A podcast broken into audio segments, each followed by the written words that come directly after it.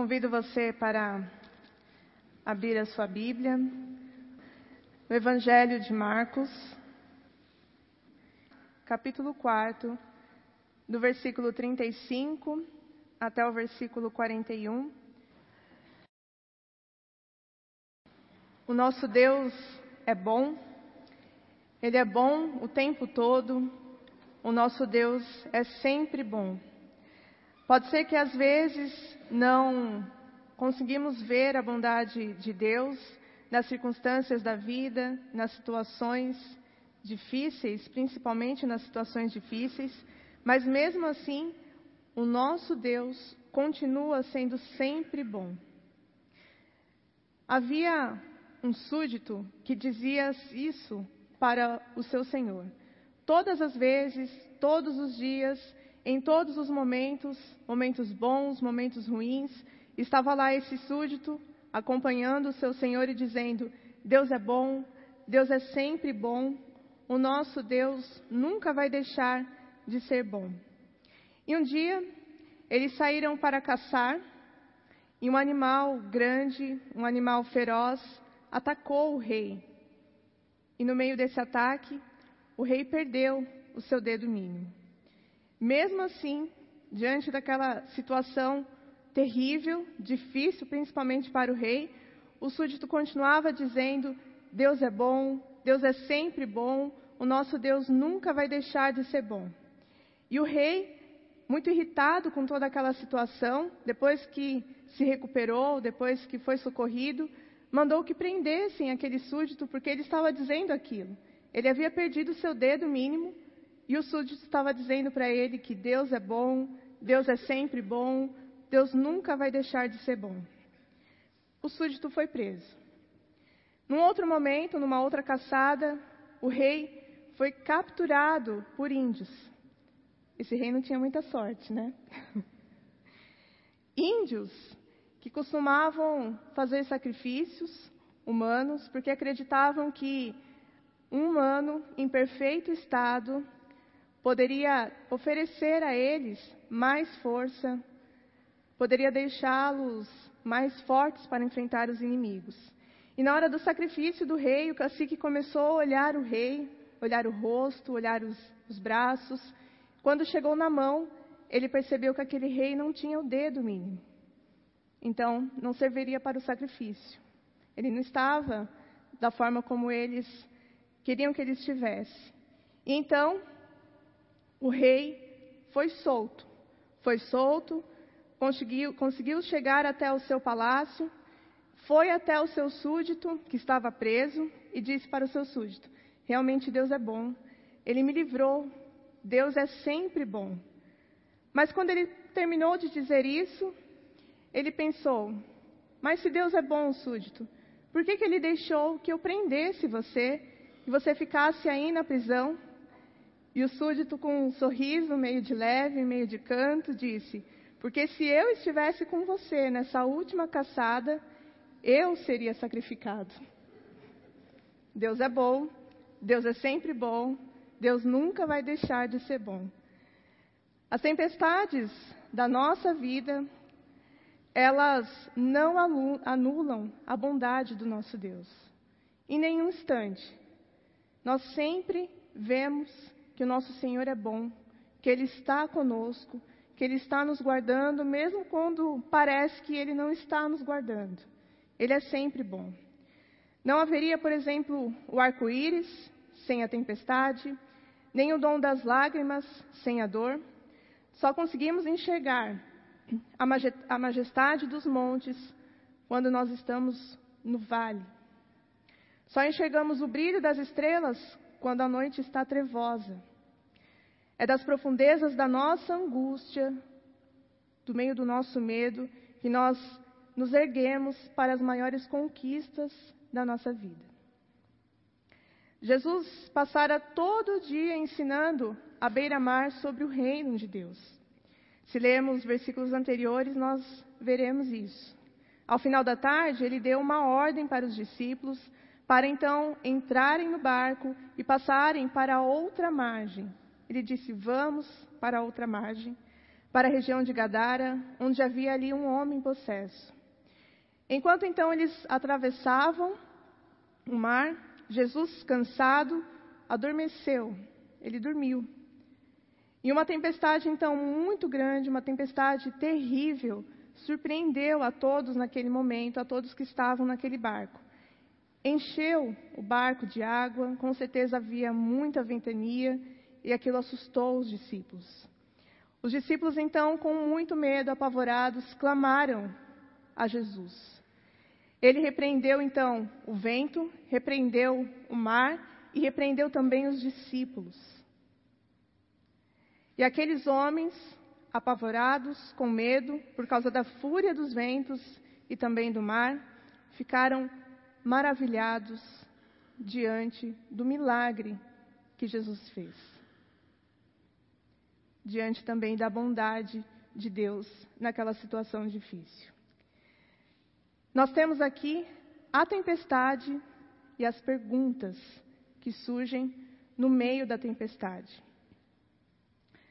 Sempre quando estamos em momentos difíceis, passando por dias difíceis, quando a situação realmente fugiu do nosso controle, quando achamos que não há mais uma luz, que tudo está perdido, não tem mais o que se fazer, nós questionamos. Questionamos a nós mesmos, por que eu fiz isso? Por que eu tomei essa decisão? Por que eu não mudei o caminho? Por que eu não ouvi a voz de Deus? E não somente nos questionamos, questionamos ao nosso Deus. Por que, que isso está acontecendo comigo? Por que comigo? Por que só comigo?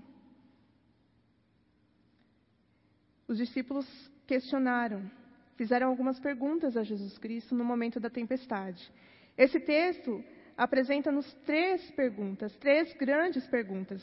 Todas elas são perguntas cheias de lições, perguntas que nos ensinam muito. E aqui nós vamos ver que as tempestades, que os dias difíceis, que tudo aquilo que passamos e não gostaríamos de passar, nos ensinam muitas coisas. E muitas vezes são desses dias, desses momentos, dessas circunstâncias que tiramos as maiores lições para as nossas vidas. Primeira pergunta que nós vemos os discípulos fazendo ao Mestre, a Jesus Cristo, no versículo 38, se você ainda está com sua Bíblia aberta, você pode ver que os discípulos disseram: Mestre, não te importa que pereçamos. Não te importa que pereçamos. Essa pergunta ela nasceu de uma grande crise, de um momento muito difícil que eles estavam passando. Os discípulos estavam praticamente vendo a morte. Eles estavam ali apavorados, apavorados. Eles não tinham para onde fugir. Estavam no barco e ao redor deles havia somente água, água revolta e para onde fugir? Não havia para onde fugir. O mar totalmente revolto parecia tirar as últimas esperanças que os discípulos tinham. E depois de esgotados todos os esforços, eles clamaram a Jesus: Mestre, não te importa que pereçamos? Alguém aqui já passou uma situação semelhante? Semelhante mesmo, de estar num barco em alto mar e vir uma tempestade de repente? Já? Eu, infelizmente, já. Tive essa experiência na primeira vez que eu resolvi entrar num barco e ir para alto mar, e foi a primeira e a última vez. Fomos a um passeio fazer mergulho e saímos um pouco antes do horário do almoço. O céu estava lindo, azul, com poucas nuvens. E fomos com um grupo, com um barco grande. E eu lembro muito bem que a pessoa que vendeu o passeio para a gente falou: Olha, pode confiar neste que está pilotando, porque ele é super experiente, ele sabe, ele, não, ele sabe o caminho, passou por várias situações, então pode confiar. E eu gravei isso. Gravei, porque eu não sei nadar.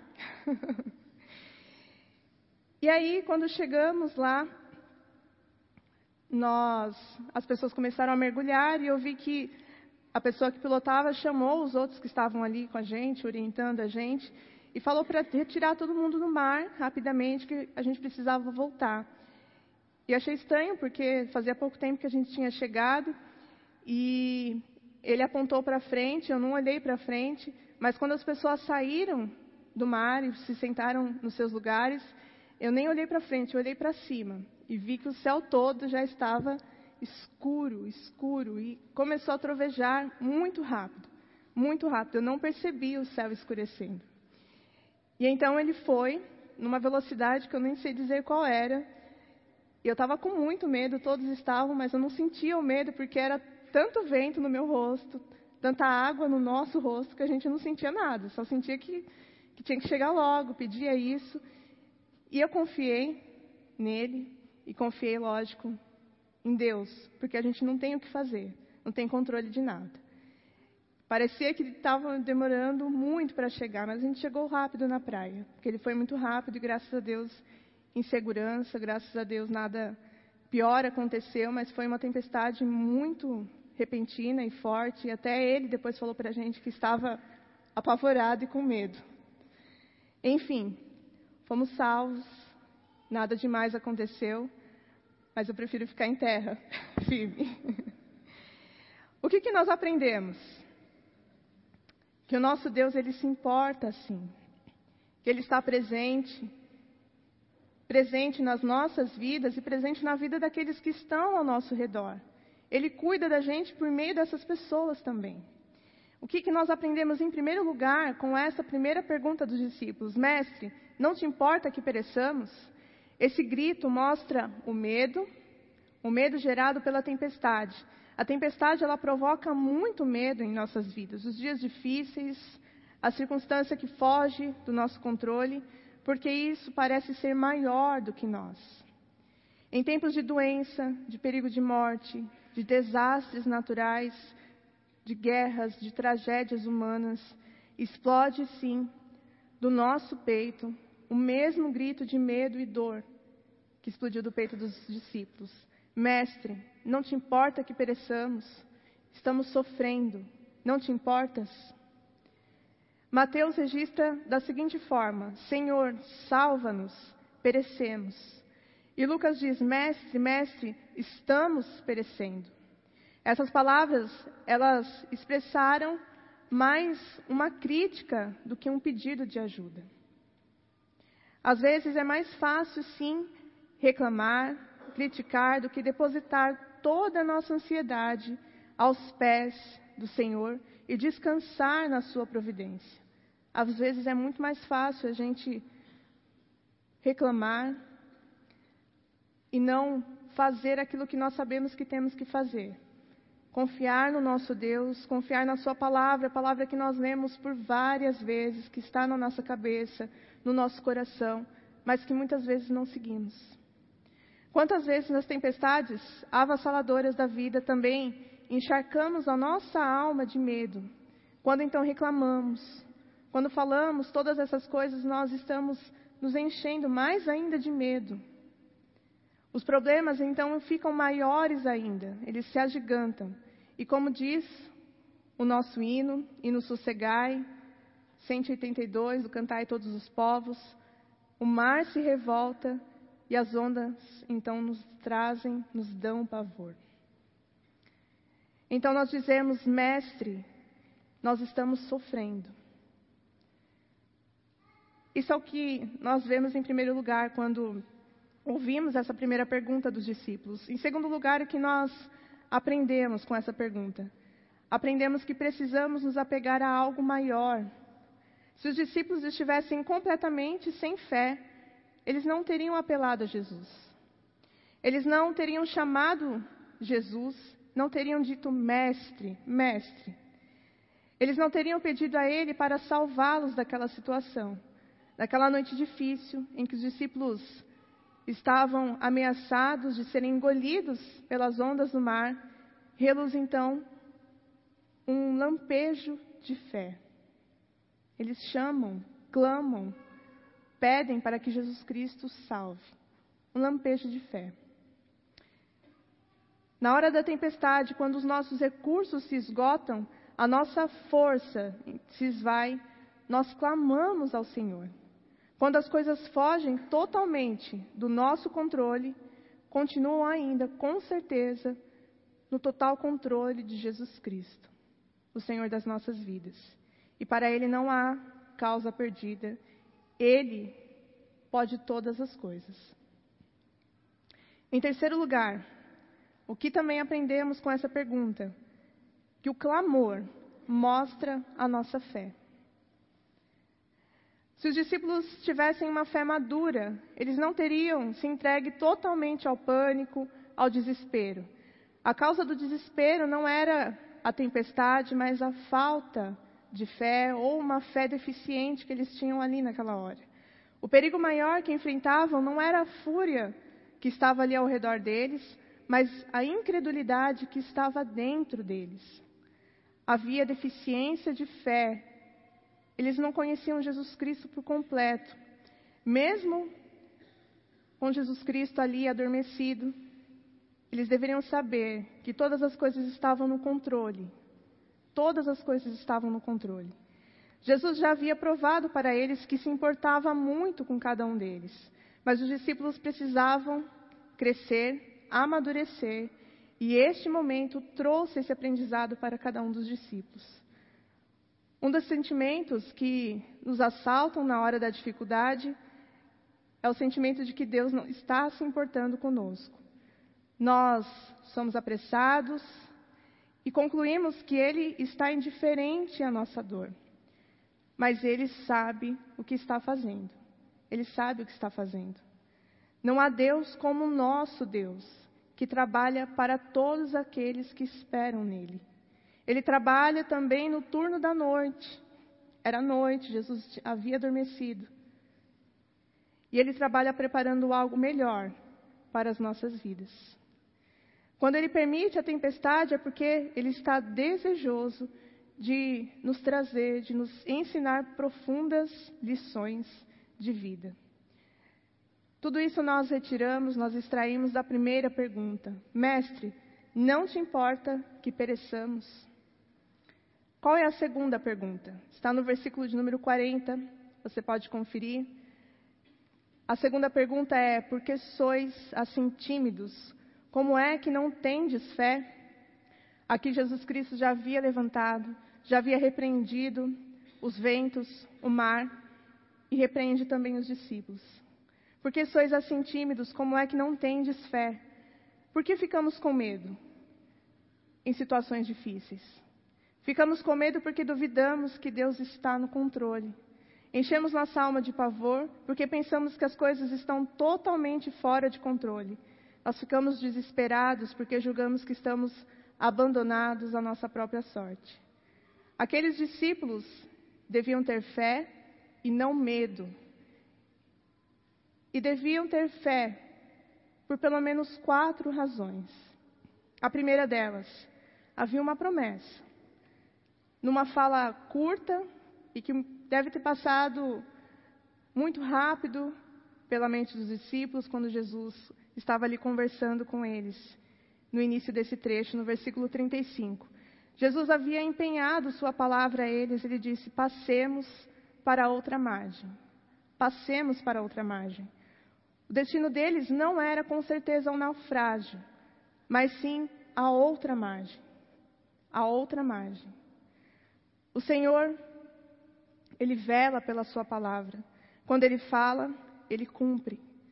Promessa e realidade são, as, são a mesma coisa. São planos perfeitos que o Senhor tem. Pode passar o céu e a terra, mas a palavra do Senhor não passará. Mas é necessário ter fé nessa palavra. E não uma fé deficiente, mas uma fé que se mostra madura e que mostra que nós conhecemos ao Senhor, a quem servimos. Em segundo lugar, por que, que eles deveriam ter fé? Por causa da presença de Jesus ali com eles naquele barco. É a presença de Jesus que nos livra do temor, do medo que nos apavora. Davi diz que, ainda que andasse pelo vale da sombra da morte, não temeria mal algum. Ele disse isso não porque o vale da sombra da morte seria um caminho fácil, um caminho seguro, não porque a circunstância era uma circunstância tranquila de se enfrentar, mas porque a presença de Deus era o seu amparo, naquela hora. A presença de Deus nas tempestades é nossa âncora e também o nosso porto seguro. As tempestades, elas virão, com certeza elas se apresentarão nas nossas vidas, mas o Senhor do céu, o Senhor da terra, prometeu estar conosco. Ele prometeu estar conosco. Ele é o nosso refúgio e é o nosso libertador. Sendo Ele o nosso guia e protetor, então nada devemos temer. Nada devemos temer. Em terceiro lugar, por que, que os discípulos deveriam ter fé? Porque Jesus, ali presente, traz paz à vida dos discípulos. Jesus presente nas nossas vidas traz paz às nossas vidas. O versículo 38 diz assim: E Jesus estava na polpa, dormindo sobre o travesseiro. Enquanto existia uma tempestade lá fora, Jesus estava dormindo. E um certo teólogo disse sobre esse momento, sobre esse, sobre esse trecho, que assim como o homem que jogou a semente no solo e depois adormeceu tranquilamente, Jesus descansa certo de que o Pai cuidará dele e da semente que plantara. É esse o sentido. Jesus estava dormindo, mas as coisas não fugiam do seu controle. Deus estava cuidando de todas as coisas ali. Será que Jesus sabia que a tempestade viria? Sabia. Ele sabia de todas as coisas, ele sabe de todas as coisas. Nada apanharia Jesus de surpresa. Aquela tempestade estava na agenda de Jesus e ela fazia parte do treinamento dos discípulos. Mas se Jesus sabia da tempestade, por que, que ele dormiu naquela hora? bem quando a tempestade veio. Eu creio que ele dormiu por duas razões. Primeiro, porque estava cansado e descansava totalmente na providência do Pai. Jesus, totalmente homem, totalmente Deus, havia trabalhado o dia todo, estava cansado, adormeceu. Mas ele adormeceu confiante na providência de Deus, na providência do Pai. Dormiu porque sabia que a tempestade seria aprendizado na vida dos discípulos. Jesus estava descansando na vontade do Pai e sabia que Deus, que o Pai, podia cuidar de todas as coisas. Saibam, as tempestades da vida, elas podem sim nos abalar, mas não abalam o nosso Senhor, elas não abalam o nosso Deus. Tudo pode ficar fora e totalmente fora do nosso controle, mas não fora do controle do Deus das nossas vidas. Nunca. Essa foi a segunda pergunta. A terceira pergunta, que também nos traz ricos ensinamentos, está no versículo 41. Quem é este que até o vento e o mar lhe obedecem? Agora os discípulos. Depois de tudo acalmado, e eles, agora assustados, mas não por causa da tempestade, não por causa do vento, eles estão assustados, eles estão maravilhados por conta de tudo aquilo que Jesus havia feito. Acalmado, o vento, a tempestade, feito tudo voltar ao normal. Então eles dizem: Quem é este que até o vento e o mar lhe obedecem? Quando um momento muito difícil em nossas vidas passa, acaba de forma repentina, nós ficamos assim também, assombrados, tentando entender o que, que foi que aconteceu, como que isso acabou de uma forma para outra, como que as coisas se resolveram assim tão rápido. Foi assim com os discípulos. Quando passa o medo da tempestade e o medo da morte, os discípulos são acometidos então por um outro tipo de temor uma sensação de assombro, porque eles percebem que Deus estava ali com eles. Eles passaram a ter uma fé real, uma fé experimental. A pergunta deles é respondida pelo próprio texto: Quem é este? Quem era aquele que estava ali com eles no barco? O próprio texto nos responde: Jesus é quem nos instrui, é quem cuida de nós e nos ensina.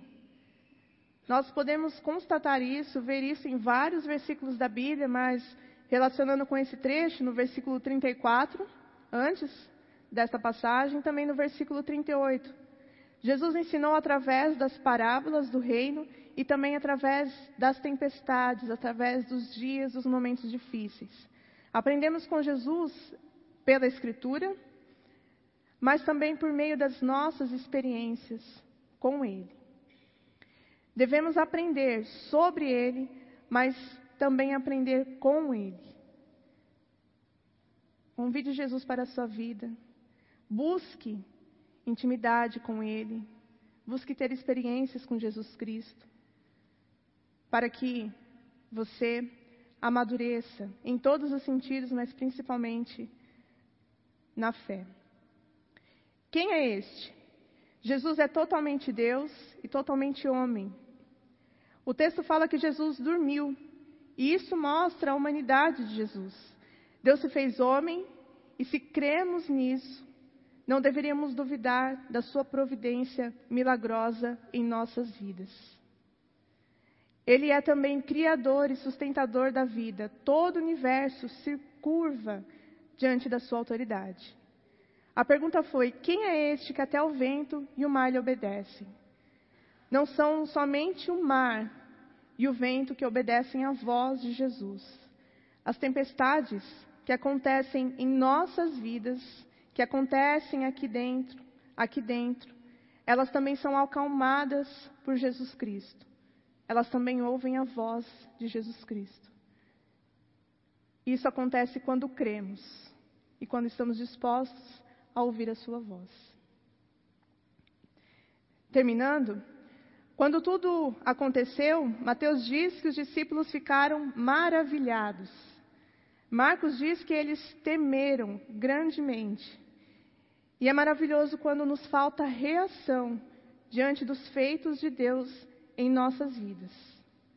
No começo da tempestade, os discípulos estavam com muito medo, estavam apavorados por causa da fúria da natureza, por causa dos ventos fortes, do mar que estava muito agitado.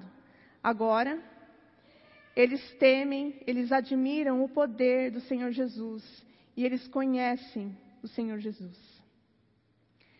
Deus conhece você, sabe como você está se sentindo. Ele está decidido a acalmar a acalmar as tempestades, os ventos, as ondas que assolam e que abalam a tua vida, que abalam a tua casa, que abalam a tua família, que abalam a tua vida profissional, a tua vida espiritual. Veja o que está escrito em Isaías 41:10. Por isso não tema, pois estou com você, não tenha medo, pois eu sou o seu Deus. Eu o fortalecerei e o ajudarei eu segurarei com a mão, com a minha mão direita vitoriosa. Nosso Deus está conosco. Portanto, inspire-se na transformação que houve na vida, da transformação que houve na fé dos discípulos naquela circunstância. E tema e admire o poder de Deus, o poder de Jesus Cristo na sua vida. Que Deus assim abençoe a vida de cada um de nós. Amém.